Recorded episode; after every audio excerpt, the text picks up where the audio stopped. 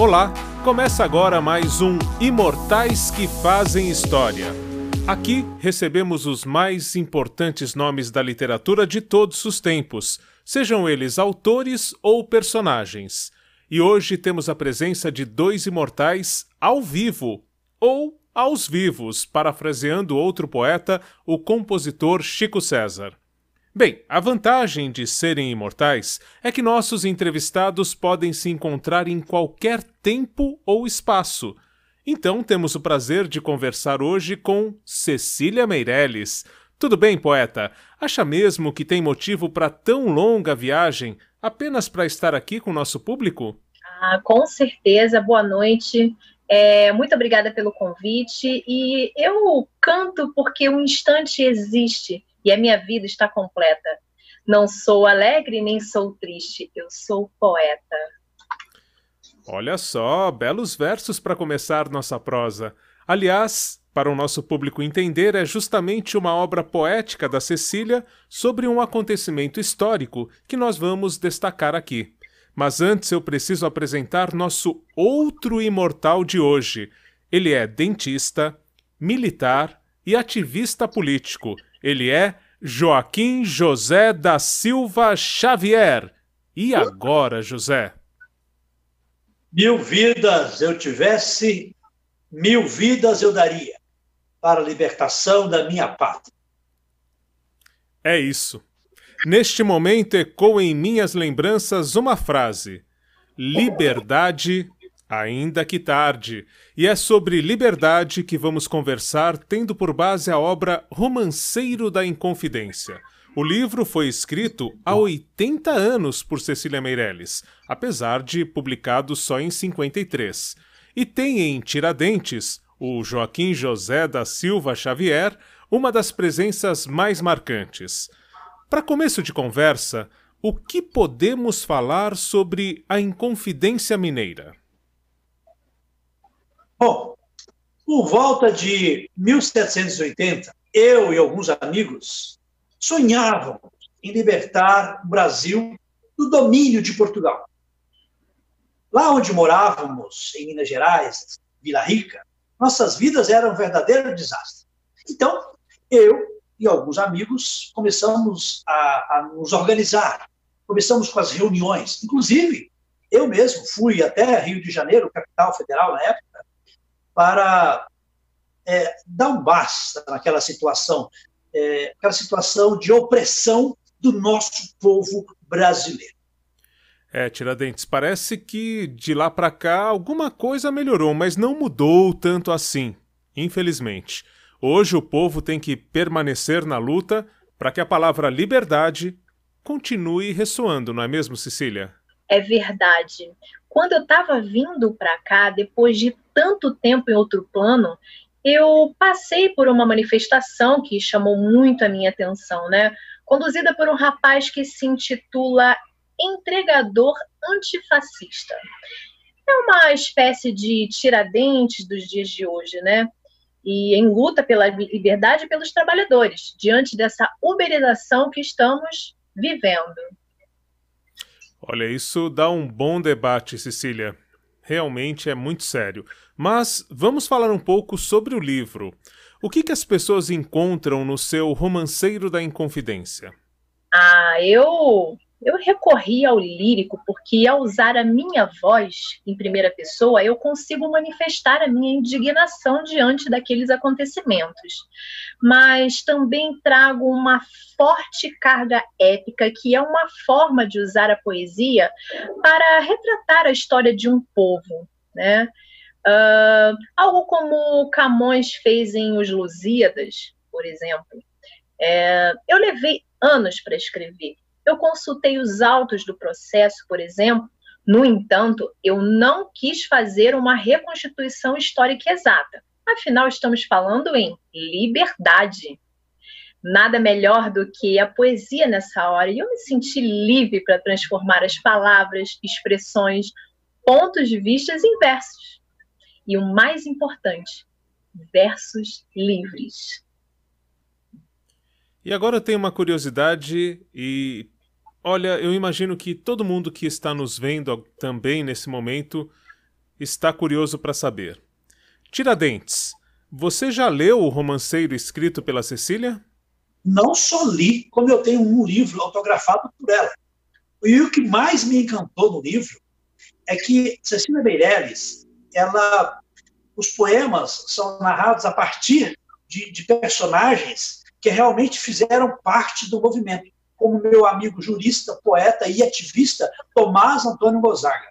E outra coisa que me deixou assim encantado também é que Cecília Meirelles, com a sua sensibilidade, ela dá vez e voz a pessoas do povo, pessoas comuns que estavam do nosso lado, porque estavam revoltados com essa arbitrariedade da coroa portuguesa.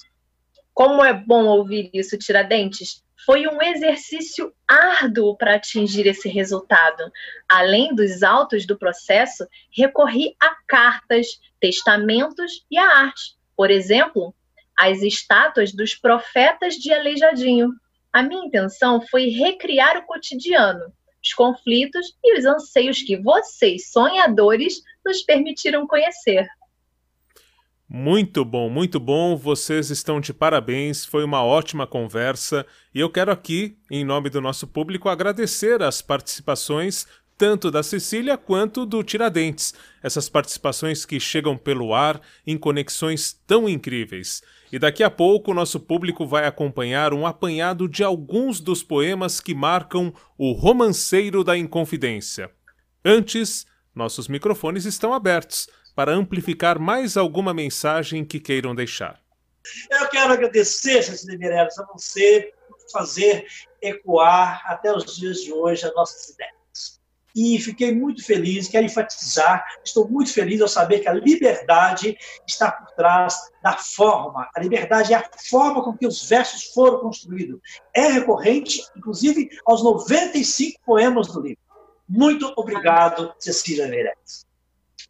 Imagina, eu também agradeço a oportunidade de dividir esse espaço com o Imortal Tiradentes e eu quero deixar um pensamento que eu não me canso de repetir, que é sempre atual. Liberdade é uma palavra que o sonho humano alimenta. Não há ninguém que explique e ninguém que não entenda. Uau, eu agradeço mais uma vez a presença dos imortais que fazem história, Cecília Meirelles e o Tiradentes, o Joaquim José da Silva Xavier.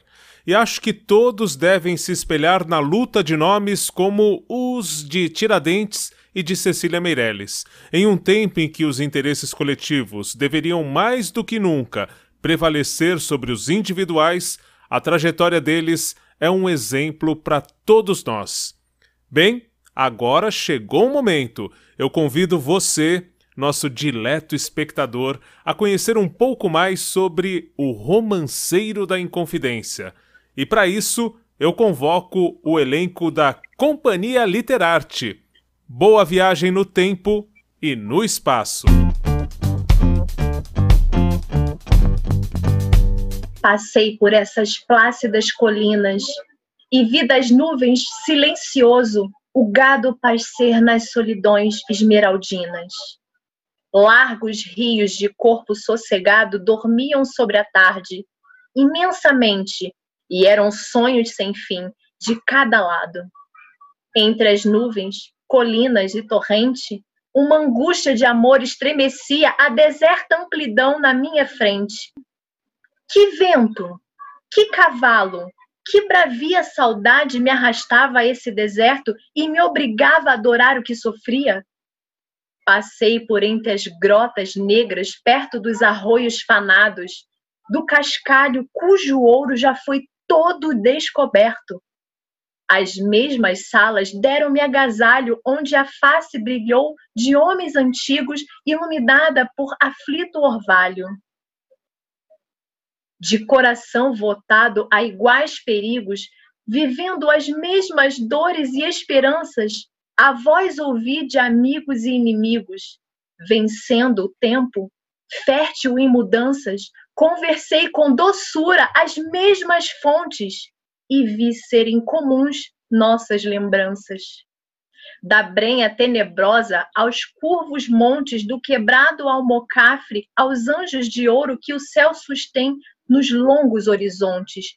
Tudo me fala entende do tesouro arrancado a estas minas enganosas, com sangue sobre a espada, a cruz e o louro. Tudo me fala e entendo. Escuto as rosas e os girassóis destes jardins, que um dia foram terras e areias dolorosas, por onde o passo da ambição rugia, por onde se arrastava, esquartejado, um mártir sem direito de agonia. Escuto os alicerces que o passado tingiu de incêndio. A voz dessas ruínas, de muros de ouro em fogo evaporado. Altas capelas cantam-me divinas fábulas. Torres, santos e cruzeiros apontam-me altitudes e neblinas. Ó oh, pontes sobre os córregos, Ó oh, vasta desolação de ermas, estéreis serras que o sol frequenta e a ventania gasta. Rubras, cinéreas, tenebrosas terras retalhadas por grandes golpes duros, infatigáveis seculares guerras. Tudo me chama.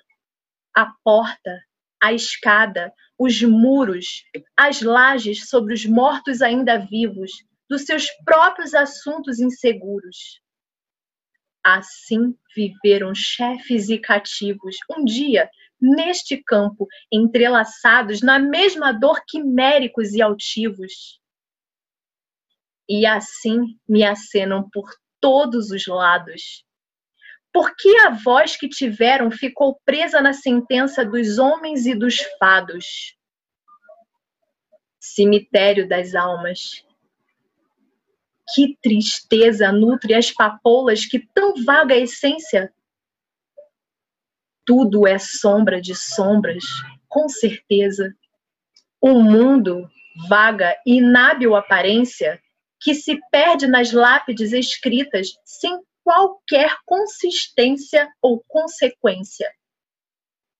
Vão-se as datas e as letras eruditas na pedra e na alma, sob etéreos ventos em lúcidas venturas e desditas. E são todas as coisas uns momentos de perdulária fantasmagoria, jogo de fugas e aparecimentos. Das grotas de ouro à extrema escadaria, por asas de memória e de saudade, com o pó do chão meu sonho confundia. Armado pó que finge eternidade, lavra imagem de santos e profetas, cuja voz silenciosa nos persuade. Eu recompunha as coisas incompletas, figuras inocentes, vis, atrozes, vigários, coronéis ministros, poetas. Retrocedem os tempos tão velozes que ultramarinos, árcades, pastores falam de ninfas e metamorfoses. E percebo os suspiros dos amores quando por esses prados florescentes se erguem duros punhos e agressores. Aqui tiniram ferros de correntes Pisaram por ali tristes cavalos e enamorados olhos refulgentes. Parado o coração por escutá-los, prantearam nesse pânico de auroras densas de brumas e gementes galos. Isabéis, Doroteias, Eliodoras, ao longo desses vales, desses rios, viram as suas mais douradas horas em vasto furacão de desvarios, vacilar em caules de altas velas, cálida luz de trêmulos pavios. Minha sorte se inclina junto àqueles vagas sombras de triste madrugada, fluidos perfis de donas e donzelas.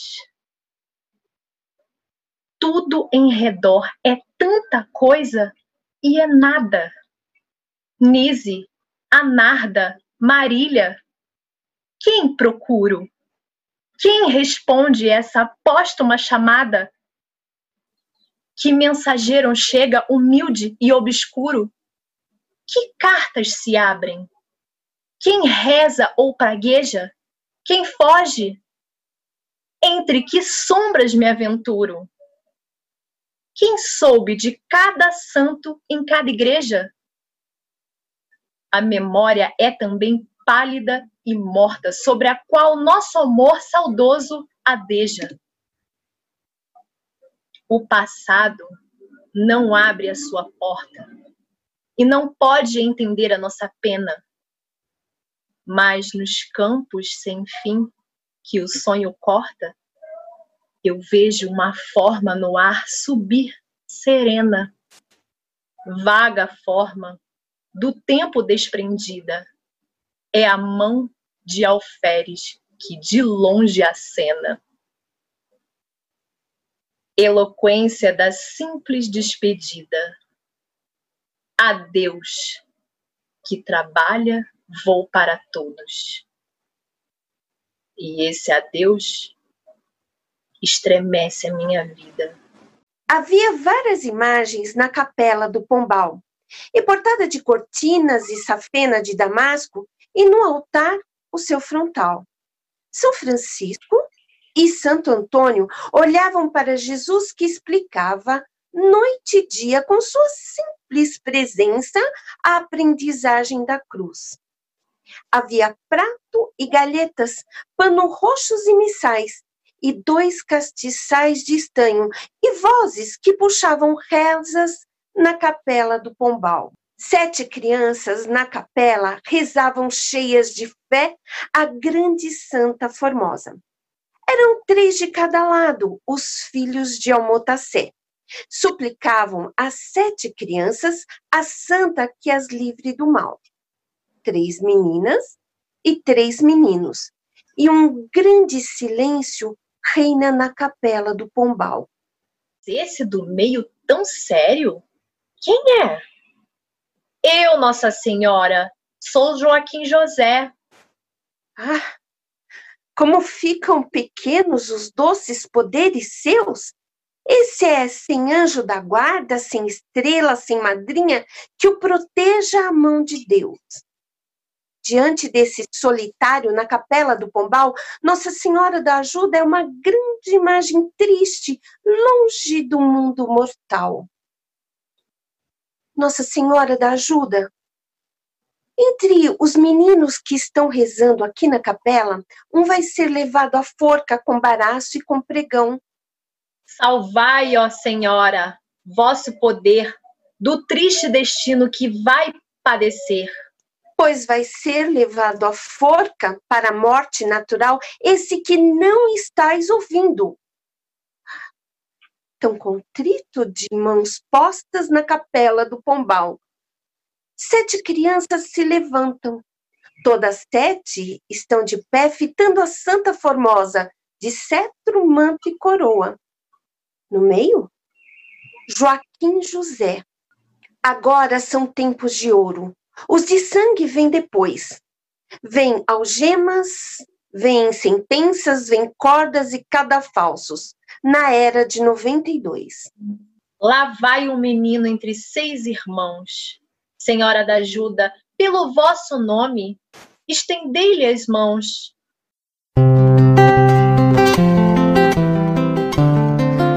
Arrematai o machinho castanho rosilho, custa 10 mil réis, o que o gebrista lhe pôs na avaliação. Aí, corta rios e espinhos e já nada mais o assusta. Só ele sabe o que leva na sua imaginação. Arrematai as esporas com seu jogo de fivelas. Pesam 39 oitavas e uma pequena fração. E ireis pelo mundo afora, aprumado em qualquer cela, propalando a sanha brava dessa história de traição. Arrematai as navalhas e as tabaqueiras de chifre, Nesse corredor de trevas, nossos passos, aonde irão? Feliz aquele que leve um ponteiro que o decifre. Arrematai-o, não falha, esse relógio marcão. Arrematai, sobretudo, esse pobre canivete. São trinta réis, trinta apenas. E com que satisfação apararei a vossa pena? Quem sabe que papéis mudos ela, a correr interprete essa vã conspiração? Esse espelho surpreendido por não sentir mais a cara de entusiasmo, dor, espanto daquele homem, de paixão. Arrematai um gemido que antes nunca se escutara, e turvas gotas de pranto em sua lâminas estão. Arrematai a fivela da volta do pescocinho, que para sempre recorda definitiva aflição, pois estão marcadas nela o sítio certo e o caminho, por onde cutelos e cordas cumprem a sua obrigação. Arrematai essas horas guardadas pelos ponteiros, arrancadas ao seu dono, rogando consumação. Interrogai-as agora que os reis tremes nos seus e antigos prisioneiros de cinza e glória são. Eu vi o penitente com a corda no pescoço. Ó, a morte era o de menos, mas era o alvoroço. Se morrer triste, é por quê? Por que tanta gente vem para a rua com cara de contente? Ai, Deus, homens, reis, rainhas, eu vi a forca e voltei. Os paus vermelhos que tinha. Batiam sinos, batiam sinos, rufavam tambores. Havia uniformes, cavalos, flores. Se era um criminoso, por que tantos brados, veludos, seda, por todo lado? Por quê? Quando me respondereis? Ele parecia os santos, de mãos amarradas, entre meio cruzes, meio das cruzes, bandeiras e espadas. Se aquela sentença já conhecia, por quê? Por que retardaram tanta agonia? Por quê? Não soube. Ninguém sabia. Traziam-lhe cestas de doce, de vinhos, para ganhar força naquele caminho.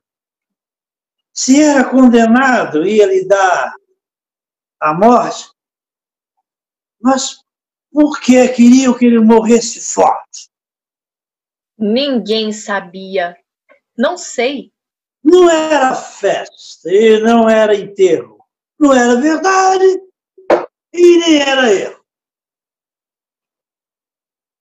Então, por que se ouve salmos, ladainhas, se tudo tudo é vontade da nossa rainha. Deus, homens, rainhas, reis. Que grande desgraça a minha! Nunca vos entenderei. Joaquim José da Silva Xavier era o nome de Tiradentes.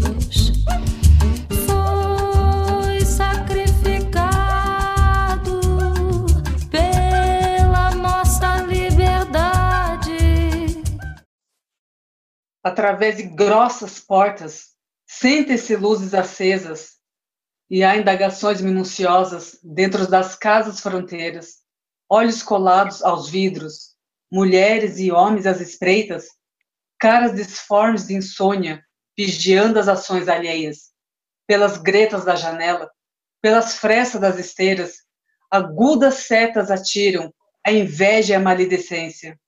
Palavras conjecturadas oscilam no ar de surpresas, como peludas aranhas na gosmas das teias densas, rápidas e envenenadas, engenhosas e sorrateiras. Atrás das portas fechadas, à luz de velas acesas, brilham fadas e casacas junto com batinas pretas e há finas mãos pensativas entre galões, sedas, rendas, e há grossas mãos vigorosas de unhas fortes, duras veias, e há mãos de púlpitos e altares, de evangelhos, cruzes, bênçãos. Uns são reinóis, uns mazombos, e pensam de mil maneiras, mas citam Virgílio e Horácio e refletem e argumentam, falam de minas, impostos, de lavras e de fazendas, de ministros e rainhas e das colônias inglesas. Através de portas fechadas, à luz de velas acesas, uns sugerem, uns recusam, uns ouvem, uns aconselham. Se a derrama for lançada, a levante com certeza. Corre-se por essas ruas? Corta-se alguma cabeça? Do cimo de alguma escada, profere-se alguma arenga? Que bandeira se desdobra? Com que figura ou legenda? Coisa da maçonaria, do paganismo ou da igreja? A Santíssima Trindade, o gênio a quebrar algemas? Atrás de portas fechadas, à luz de velas acesas, entre sigilo e espionagem, acontece a inconfidência. E diz o vigário ao poeta: Escreva-me aquela letra do versículo de Virgílio e dá-lhe papel e pena. E diz o poeta ao vigário, com dramática prudência: Tenho meus dedos cortados antes que tal versos escrevam. Liberdade ainda que tarde. Liberdade ainda que tarde? Liberdade. Ainda que tarde. Liberdade, ainda que tarde. Ouve-se em redor da mesa e a bandeira já está viva e sobe na noite imensa. E os seus tristes inventores já são réus, pois se atreveram a falar em liberdade, que ninguém sabe o que seja. Através de grossas portas, sentem-se luzes acesas e há indagações minuciosas dentro das casas fronteiras. Que estão fazendo tão tarde? Que escrevem, conversam, pensam, mostram livros proibidos, leem notícias nas gazetas, terão recebido cartas potências estrangeiras? Antiguidade de Nimes em Vila Rica suspensas. Cavalo de Lafayette saltando vastas fronteiras.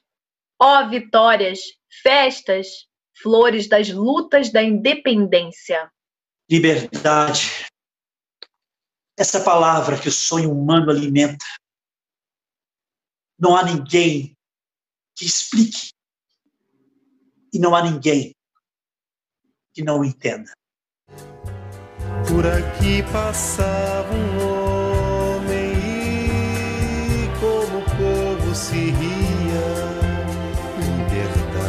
se ria.